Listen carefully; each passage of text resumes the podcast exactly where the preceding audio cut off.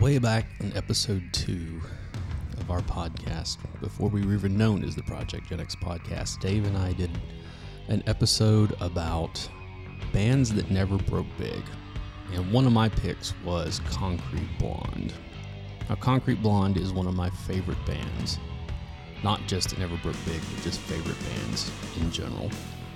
And today I'm going to be talking about their third studio album, Bloodletting, because Bloodletting is an album that I love. Released in May of 1990, Bloodletting marked a real difference for Concrete Blonde. Um, I had been aware of them from their late 80s stuff, um, mainly when Free was released and the song God is a Bullet hit college radio and, you know, hit 120 minutes and a few other things on MTV. You start seeing them kind of starting to get scattered in a little. And I like the song quite a bit. It wasn't until Walking in London was released in 1992 uh, when I really started to get into them quite a bit. And so I wound up going back and buying all their previous stuff. Of course, I had heard the song Joey because Joey was their biggest hit by far. It was being played a lot on uh, our local rock station, but mainly on our multiple college radio stations here in Nashville. Joey was all over the place. And so when I finally did get around to buying a copy of Bloodletting, I remember putting it in and just being completely overwhelmed from beginning to end. And like I said, it really did mark a change in them. They had been a little punk, a lot of alternative rock, and you know even some pop. Um, you can go back and you know listen to songs like Happy Birthday and and you know there is very very pop, but with Bloodletting they added a little bit of goth to it all, and you can really tell, especially starting with the opening track, Bloodletting the Vampire Song.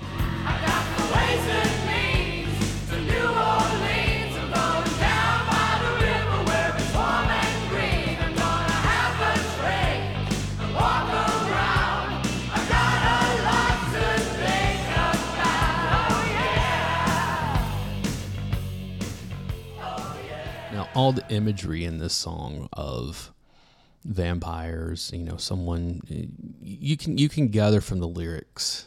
Uh, it's the day after an encounter with a vampire and trying to figure out, okay, what do I do now? And the chorus is just really great. You know, especially the last line of the, of the, the chorus where it says, uh, I'm going to have a drink and walk around. I've got a lot to think about you know that line really it adds a lot of lore uh, to the vampire mythology because you know this is someone all of a sudden having to contemplate the fact that they very well could be walking on this earth forever you know and that's uh, that's kind of a heavy thing to wake up to in the morning but yeah, just the um, the way that, that that song you know builds, you know, it's just that bass line in the beginning, and then it kicks in, it gets that nice mid mid tempo stomp that I really love in rock music, especially in alternative or college rock, whatever they were calling it in 1990 when this was released. But yeah, that that song has you know has its own cult following in a lot of ways. You know, I've heard it used. I've heard it on a lot of of Halloween playlists. Uh, I think Dave and I have both put it on ours in the past. Uh, I know I have, and I'm pretty sure Dave has as well. But I have also heard it used different places throughout pop culture over the last 30 plus years.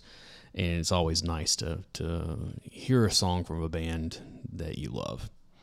So, moving on, the second track is called The Sky is a Poisonous Garden.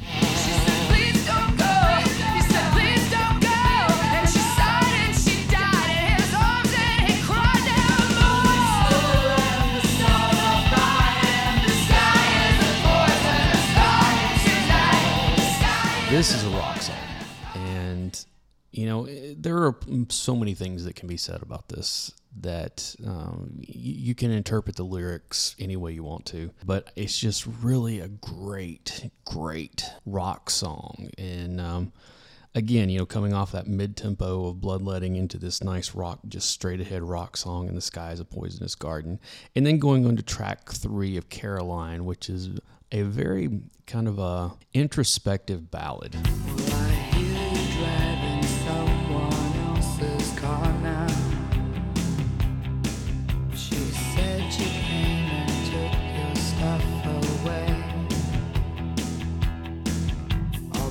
in the traditional form of a ballad, where it's telling a story about knowing someone, you know, catching up, hearing about someone, uh, about what they're doing these days, and and kind of drawing your own conclusions about their life.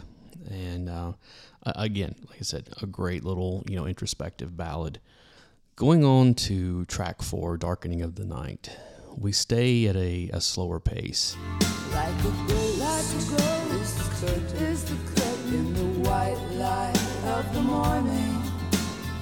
Dancing, dancing in the morning, in the morning. Are you there?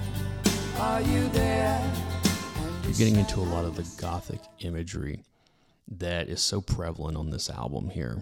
And again, it, it's one of those things that you could you could hear this song playing from the dorm room of that goth girl, you know, uh, down the hallway. Uh, now on to another uh, track five. This is where we really start. You know, it's called uh, "I Don't Need a Hero." And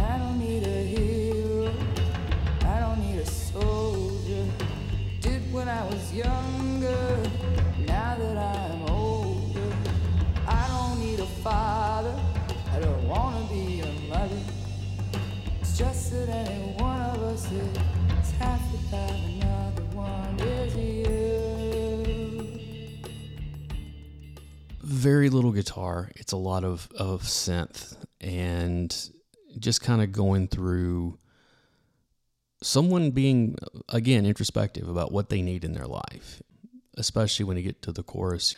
You know, I don't want to be your mother, you know, all this kind of stuff. It, it's just really laying out that this is what I'm looking for in life and in relationship. And if it, if, if, if the narrator of the song is not getting what they want, then they- they're just not going to go with it. And uh, again, it's just I, I like the way that this album, you know, we started off with this this kind of droning mid tempo stomp into a raucous, a, a good straight ahead rock song, coming back down into a, a you know something a little more introspective, then going you know a little softer again with darkening of the light, and then down to just almost nothing on I Don't Need a Hero, where it's very minimalist. And then coming back into another, building back up into track six with Days and Days, where it's another good rock song.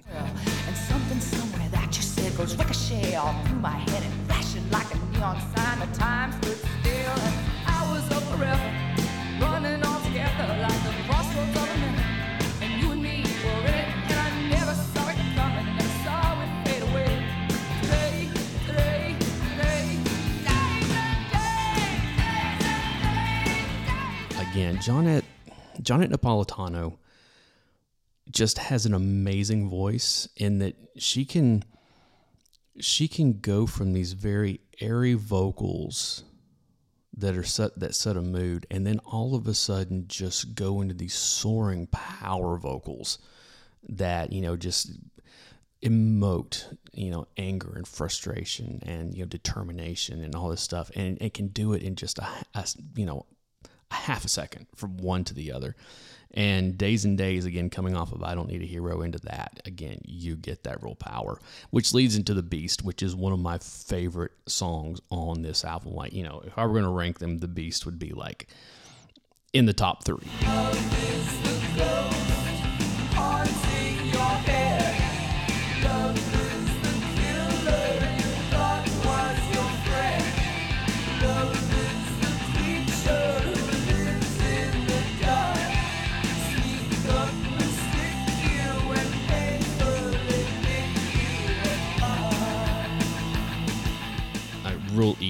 there. And again, it's the I love the chorus. I'm going to drop it in here so you can hear it yourself because I just love the lyrics here describing, you know, basically saying that love is a it is the beast that, and it's it's such a it's such a good driving rock song. And then again, it drops back down. It starts dropping back in. You know, it builds back up, you know, into these these two rockers, then comes back down to lullaby. Another just really like moody, a real nice little pop ballad in a lot of ways. When the sky is falling like a blanket on your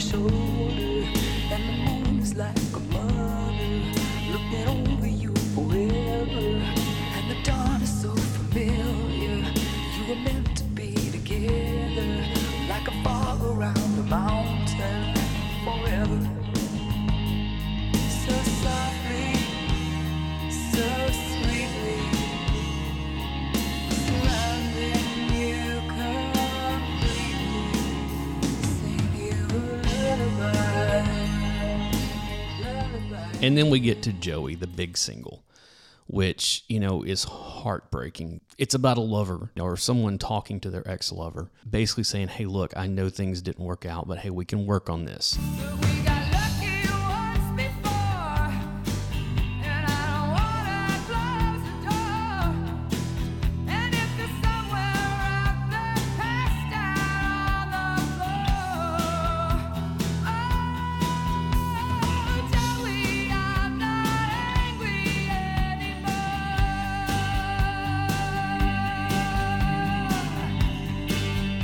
There's these great lyrics about you know if there's if it's love you're looking for, then I can give a little more. Just come back type stuff, and it also kind of deals into a little bit of, especially if you if you've seen the music video, it really gets into it. But there's there's a line uh, in the last chorus where Johnette sings, "And if you're somewhere out there drunk and passed out on the floor," that it's kind of one of those things where there's this underlying story of of a you know the, person that she's talking to is an alcoholic and basically being like hey come on we can we can work this out. We can we can you know whatever it is we got to do to to fix this we can. And um, I have always appreciated the song. And then the final song which is another song that kind of has its own cult following tomorrow Wendy. Underneath the chilly gray November sky, we can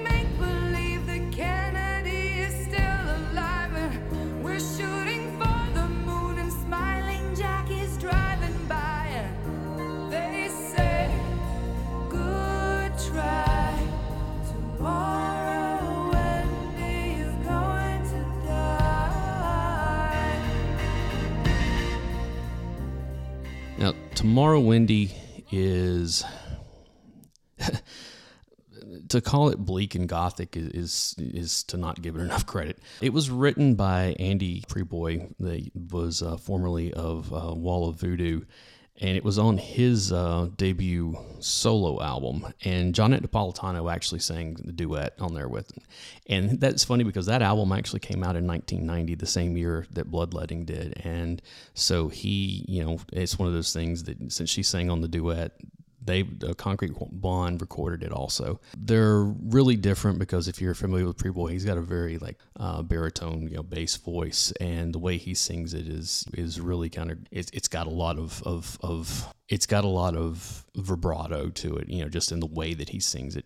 The way that Johnette sings it, it's very light and airy until you get to the end of it and then it becomes very defiant and of course it's a song about someone dying of aids which you got to remember in 1990 we were at the height of the aids epidemic and quite honestly we forget now because of all of the examples we have of people who have lived with it for decades as well as the fact that we we have much better treatment than we did at the time.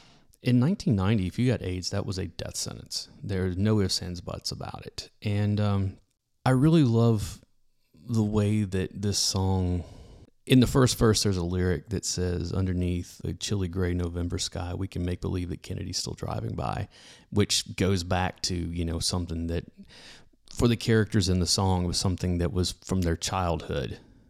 And you know it's kind of one of those like hey before the world went crazy before everything happened before we're at this point where someone's someone that you love is staring down death really love the way that they did that, uh, that that Prieboy wrote this song, and then the way that Concrete Blonde recorded it. It's not a very long album. It's only ten tracks. It comes in a little over half an hour, I think. Easy to listen to.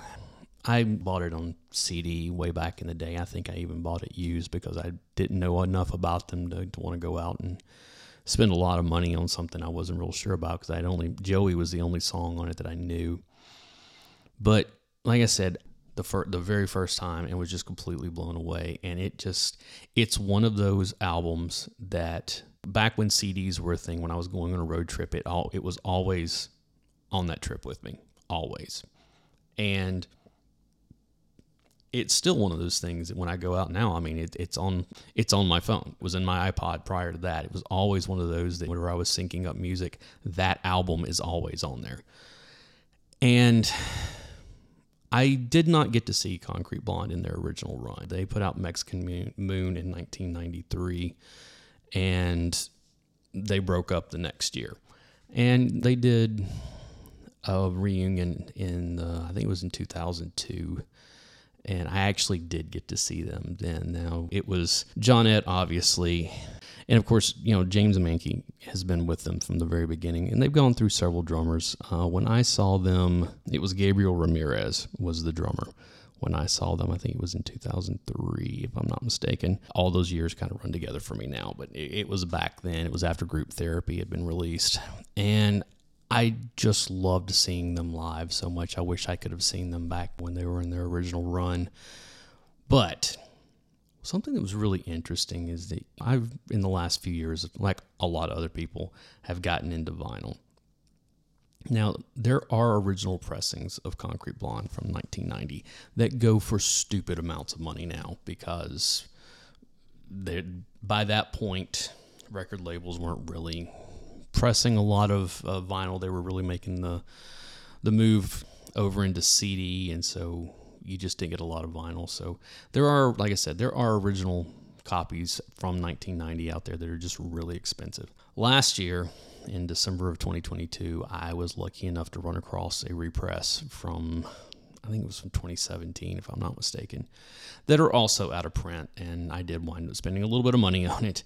Um, not nearly as much as for an original, but that was a really nice addition to my record collection and one that I have sat and listened to many times, even prior to recording this. I, I sat down and listened to it on vinyl. Having listened to Bloodletting so many hundreds of times over the last three decades, I had always listened to it on CD, so it was always digital.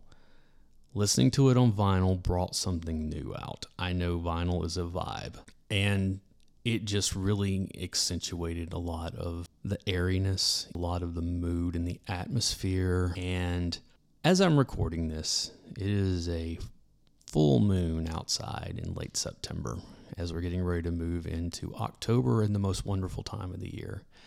And I the reason why I chose to do this album now is because we are moving into October and, and for us to start doing our Oktoberfest episodes. And I really, on my list of, of albums I love, there might be one other one. Or actually, there might be two other albums on there that would have that would have worked in here. But I really just wanted to talk about Bloodletting and Concrete Blonde because if you've never listened to them, you really need to. Uh, like I said, they're uh, they're a little pop, they're a little alternative, they're a little rock, they're a little punk, they're a little goth.